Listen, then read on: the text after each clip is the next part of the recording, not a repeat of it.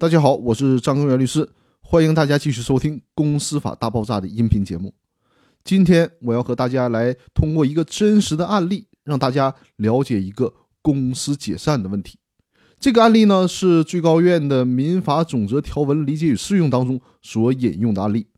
是林某诉常熟市 A 有限公司和戴某公司解散纠纷案件。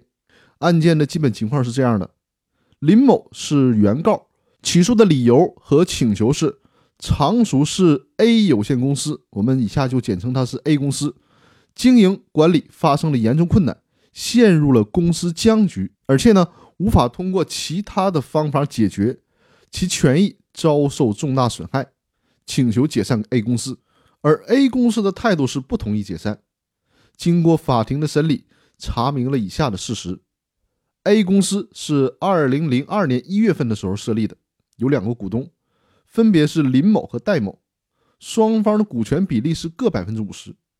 那关于股东各占百分之五十股权的问题，之前我已经和大家讨论过了，这是最糟糕的股权架构设计。两个股东一旦产生争议，就会使公司陷入僵局。而本案呢，也恰恰是因为两个股东的股权各占百分之五十，从而导致了公司没有办法形成有效的决议。使公司陷入了僵局。戴某他担任 A 公司的法定代表人及执行董事，林某担任的是公司的总经理和监事。公司运营了四年之后，也就是在二零零六年的时候，林某和戴某就出现了矛盾。在这一年，双方就因为一些分歧，多次召开了股东会，甚至林某还委托律师向 A 公司和戴某提出要求解散公司，并且要查 A 公司的账。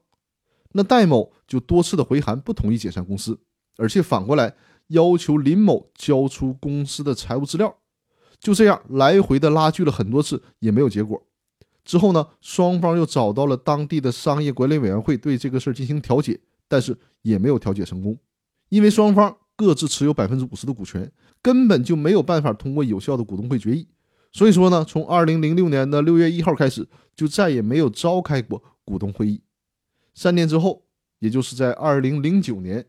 林某提起了要求解散公司的诉讼。在二零零九年的十二月份，江苏省苏州市中级人民法院作出了判决，驳回了林某的诉讼请求，也就是不支持他要求解散公司的请求。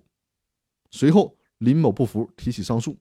最后呢，江苏省高级人民法院在二零一零年十月份的时候作出了二审判决，撤销了一审判决。最终改判解散 A 公司。那二审判决解散 A 公司的理由是什么呢？二审法院是这样论述的：首先，法院认为 A 公司的经营管理确实已经发生了严重困难，因为根据公司法以及最高人民法院的公司法司法解释二的第一条当中规定，判断公司的经营管理是否出现严重困难，应当从公司的股东会、董事会或者是。执行董事以及监事会或者监事的运行现状来进行综合的分析。公司经营管理发生严重困难的侧重点在于公司管理方面存在着严重的内部障碍，比如说公司的权力机构已经失灵了，无法形成有效的决议了，这就标志着公司已经陷入了严重的困难。法院同时强调，这种困难是不应该被理解为公司资金匮乏、严重亏损等方面的经营困难。关于这个观点，我在之前的音频当中也介绍过，这与刘俊海教授的观点也是一致的。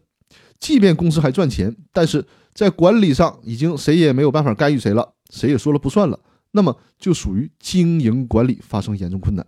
这和公司的效益是无关的。在本案当中，林某和戴某各占百分之五十的股权，显然谁也说的不算，而且呢，双方的意见又没有办法达成一致，并且连续四年的时间，公司都没有召开过股东会。另外，林某作为公司的监事，要求查账，但是却查不到，显然监事的作用也已经失去了，无法再发挥监事的监督作用。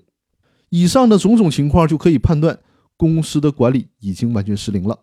其次呢，因为 A 公司的内部运营机制早已经失灵，所以说林某作为股东无法行使股东权利，作为监事也无法行使监事权利，